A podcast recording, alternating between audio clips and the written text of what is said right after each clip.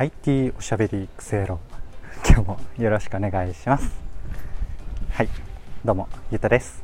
この番組は聞いてるだけでほんのちょっと IT リテラシーがアップしちゃうそんなお得なお話を日々しているラジオになってます。たまたま聞いちゃったよって方もですね。少しだけでもね聞いてくださると嬉しいです。はい。ということで今日も朝お散歩しながら収録をしていくわけなんですが今日はね何の話をしようかなと言いますとコンビニで戸籍標本を発行した感想というマイナンバーカードをテーマにしたお話ですね。まだマイナンバーカードなんかよく分からず作ってないよとか マイナンバーカードもなんとか作ったんだけれども、まあ、そんな使いこなせてないよなっていう方はねぜひあのどちらの方も聞いていただけると嬉しいなと思います。ながらでなんとなく聞いてください。はい。ということで早速本題にという前に、まあ、今日の話の流れだけ最初にお伝えをしておくと、まあ、そもそもマイナンバーカードって何ができていくんだっけとか、まあ、今回僕が使ったねコンビニで戸籍標本を、あの発行できるサービスについてちょっとだけご紹介をしつつ、えー、感想に移っていってで最後の方はねちょっとマイナンバーにまつわる雑談を余談をしていこうかなと思っております。後半はねもう完全な雑談でございます。お付き合いください。はい。ということで早速マイナンバーカードって何ぞやっていうところはさすがにいいかなと思うのでその先ですかね。マイナンバーカードでこう生み出されていくというか作られていく未来と合わせて今回僕がご紹介するサービスコンビニのイケてるサービスですね。をご紹介していきます。でねまずはねマイナンバーカードでどうなっていくかっていう細かい説明っていうのはもちろん書籍とかねあのウェブの記事とかで見た方がイメージしやすいかと思うのでちょっとね僕があのイメージしている世界観だけお伝えをします。これ何かっていうとうんまあ全部がマイナンバーカードに統合されていって手続きがまあこれ本当になったらすごいって話なんですけどね。手続きが全部もうカードで一発でいけてそれもコンビニどころか、まあ、至る所でできて、うん、なので要はなんだろうな役所に行ってどうの並ぶとかいう体験はなくなるしだから役所の効率化とかもマジでどうでもよくなるんですよね。あのコンビニどころか薬局でもスーパーでもどこでも気軽に行政書類があの取得できるし、なんならこれが国民健康保険とかになったりとか、免許証とかも兼ね合わせるんで、この一個の最強のギュッと集約されたカードになるっていうのもありますし、あとはね、やっぱイメージ僕がしてるので言うと、世界最終的にはもうカードすら持ち歩かなくていい、もう生体認証とか、まあ、どういうものが最適かはちょっとわからないんですけれども、生体認証とかと組み合わせていけば、本当にカードすら持ち歩かなくていいし、ん、なんだろうな、その書き換えすらも、まあ、自動でなるとか、なんだろうなそこまで行くと本当に超最高な未来なんですけど現状で言うとね、あのー、まあ、結構手続き発行手続き自体も面倒くさいとか いろいろある課題のあるカードでございます。で、えー、っと個人的にめちゃめちゃ嬉しいポイントとしてはあのやっぱ手書きでいちいち住所を書いたり本名を書き直したりとかなんかこう繰り返しの無限な手続きって行政関連とかまあ古い系の書類って多いじゃないですか。あの辺がもうまるっとなんだろうなマイナンバーカードを軸にこう情報入力とかそういうのをされていったらなんか行政書類とかに関係なく何かここ自分の情報を入力しなきゃいけないところっていうのもマジで何もせずに済む未来が来るんだろうなって思っていて 僕はね、えっとまあ、パソコンとかスマホの入力だったらまだしも、えっと、手書きとかは本当勘弁なので、えっと、そういう未来に早く来たらいいなっていうので、うんとまあ、マイナポイントとかねなんか5000ポイントがどうのとかなんかありましたけどそこのポイントとかもう関係なくねあのこの未来に投資するっていう形でマイナポイントは僕は作ってこうやって今日は普及活動的なところも合わせてやっております。はい、はい、そんな感じで今日はマイナンバーカードの営業マンばりにお話をしていっております。でここからあの戸籍標本をコンビニで発行してみましたよっていうその感想につながる、えっと、サービスのご紹介に移るんですがこれはねマジでね最高でした。感想から言ってしまってるんですけど。で、ぜひね、このタイミングでスマホいじれる方は、もはやコンビニ、お住まいの自治体、戸籍とかでググってみていただきたいぐらいですね、いざ時といざという時に役立つ可能性がありますし、ちょっとね、これ見ていただいたり、僕の話聞いたら、きっとね、マイナンバーカードちょっとだけ欲しくなるかと思います。本当に今日は完全に営業マンでございます。でこのコンビニのサービス何かっていうとマイナンバーカードがあるかなある方向けのサービスで、まあ、厳密に言うとね昔からある住民基本台帳基本台帳カードでも実は行けたりするんですけれどもマイナンバーカードがある方向けのサービスで ございます。でね本当にこれ車来たのでちょっと一瞬止めますね。はい失礼しました。本当にこれタイトルの通りなんですけれどもあのコンビニでコピーとか印刷ネットプリントとかしたことありますかね？ある方はまそれをイメージしていただくといいんですが、まあ、言ったらもうもはやそれより簡単ですね。要は、うん、スマホでいろいろ操作した上でそれを、えーと、w i f i とかねあのウェブサイト経由して登録してその番号とかを入力して印刷するのがネットプリントとかマルチコピーっていうサービスセブンイレブンですけどなんですけど本当このマイナンバーカードを使った、うん、行政書類の発行っていうのはマジでそれより簡単でございます。はい、難易度もなので激低ですね。スマホよりも全然簡単ですよ。なのでもう全人類そのうちやることになっていくんだろうなっていうような印象をね僕は受けたというわけでございます。はい、でさらに言うとこれ細かいところなのかもしれないですけどあのセブンならね7個で支払いができちゃうので、まあ、ローソンとかファミマとかだったらそれぞれのなんたらペイとかでいけるんじゃないですかなんか結構行政書類とかそういうものってちょっと前まで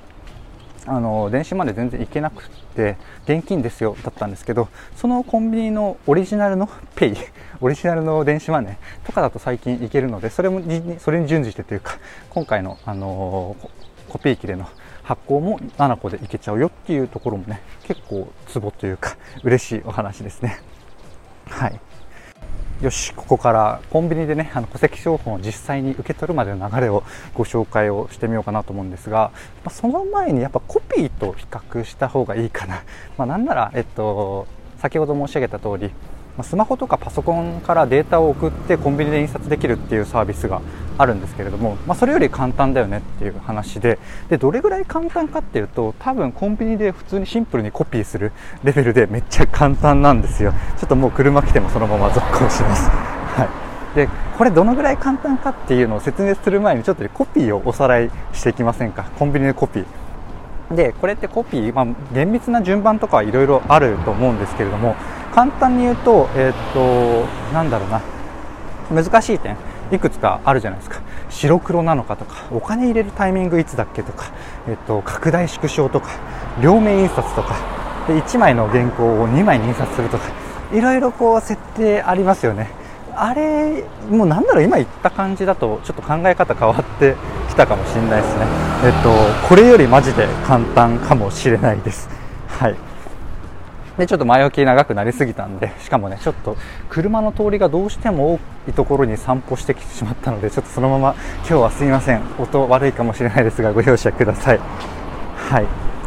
い。で改めてえっと、コンビニでね僕が戸籍標本を受け取るまでの流れなんですけどステップで言うとまあ45ステップあるんですけれどもまあそれでも簡単ですね。でちょっとね一つずつあのバーって言ってくのでちょっとイメージだけでお伝えをするのでねそれ一つ一つのステップは全然覚えなくてもいいです。届けたいというか僕から伝えたいメッセージはマジで簡単でしたよっていうところだけですね。では行きましょう。ステップ1行政サービスっていうのをポチッと押す。ステップ2 IC を読み込みする。IC カードマイナンバーカードですね。でステップ34桁の暗証番号を入力する。はい。でステップ4戸籍標本的なね欲しい行政書類を選択する。でもう終わりですね。7個で支払うみたいな。感じですね。今のでステップ4かステップ5ありましたかね、まあ、最後ステップとか言うのも忘れたかもしれないですけど、まあ、そんな感じで一瞬です。難しいところありましたか。ないですよね。暗証番号忘れるとかもしかしたらあるかもしれないんですけど、まあ、それ以外はねマジで簡単です。繰り返しちょっと言ってみますね。1、まあ、マルチコピーに立って行政サービスでポチッと押す。ステップ2マイナンバーカードを読み込む。ステップ34桁の暗証番号を入力する。4欲しい行政書類サービス。行政書類を選ぶ。で最後、えー、ステップ5お支払いする。衣装ですよ。マジで簡単です。マジで簡単ですよ。でプラスでちょっと、まあ、ちょっと実ははしょったんですけど あの戸籍証本っていう方はあの自分分の戸籍の証明書なのでなんていうんですか全部の方が戸籍謄本で、えっと、1人分の方が戸籍証本っていうんですけど、まあ、僕もねこれ話すために 振り返っただけで全然疎いんですけどね。で戸籍証本っていうのは要は自分だけの分なのであのご家族がいる方は5人家族だと5人分とか名前が出てきてそこから自分を押すとかいうあのステップは1個入るんですけど言ってもそれ押すだけだし自分が誰かとか誰の欲ししいですかっていう回答なので あのコピーの拡大とか縮小とか濃さとか 裏表とかねそういうのに比べたら簡単じゃないですか。なので、まあ、結論で、うん、ちょっとコピーぐらいって言っちゃったんですけれどもあの訂正させてください。コピーよりマジで簡単です。はい。なので、えっと、まあ最大の難関はねマイナンバーカードマイナンバーカード言えてないな。マイナンバーカードを取得する手続きってことになるんですけれどもそこはねなんとかねやってほしいのでちょっと余談的にうーんでもこれ話すと欲しい人がいな減っちゃうかなと思うんですけど最後ね、まあ、僕の雑談的にそこをお話しさせてください。はい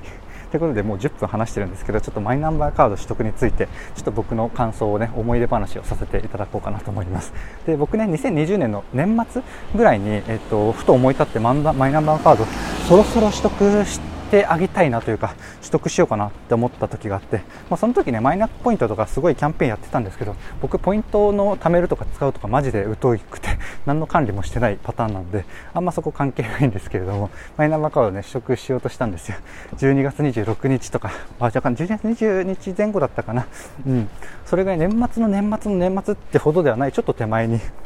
あの意を決してあの電話かけたのかな？何だったかな？あ違うか。書類をめっちゃ書いたのか。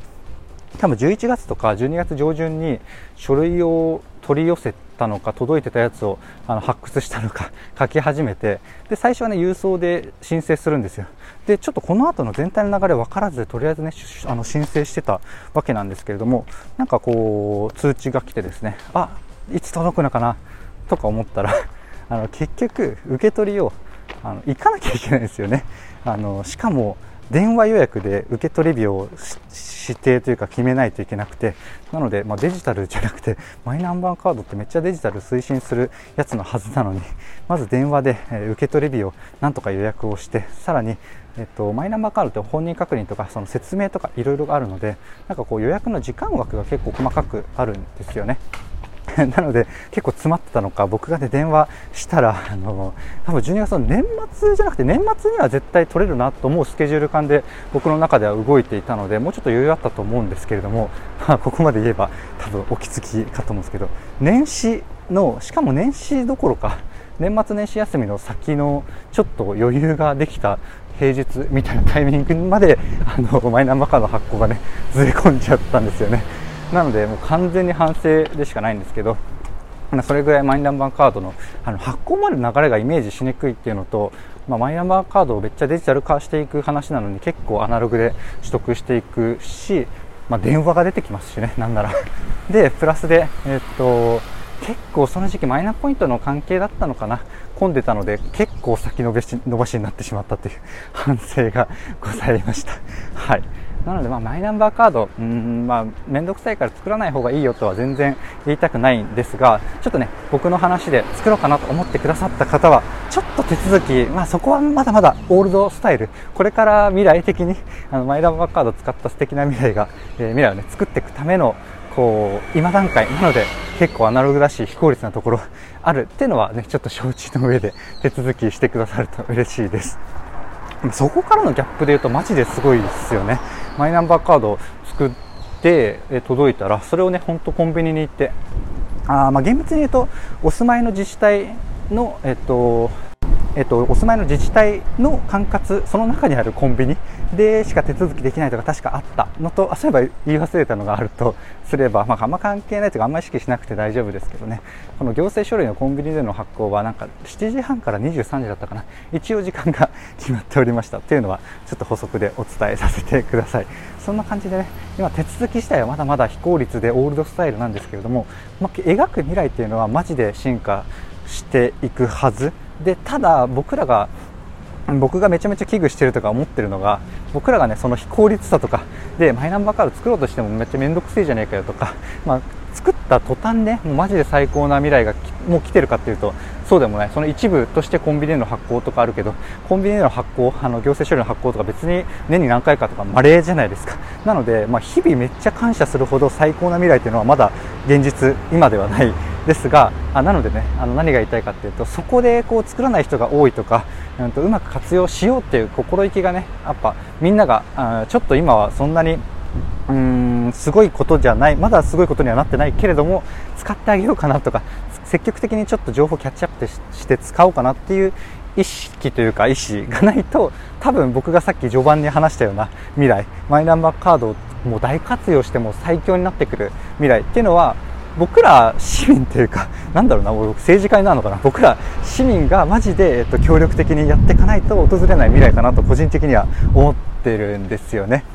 うん、なので何が言いたいかっていうとちょっとね多少うんなんかこう不都合とか面倒くさいことあってもこういうちょっと目の前じゃなくてちょっと先どころか結構先かもしれないけどまあよくよくビジョン的なところを考えたらマジでいい世界観だよねっていうところには、まあ、投資的な意味合いも込めてとかまあうんちょっと事前的な事前事業的な意味合いも込めてもまあ構わないですし、まあ、何でもあの理由付けは何でもいいんですけど積極的にちょっと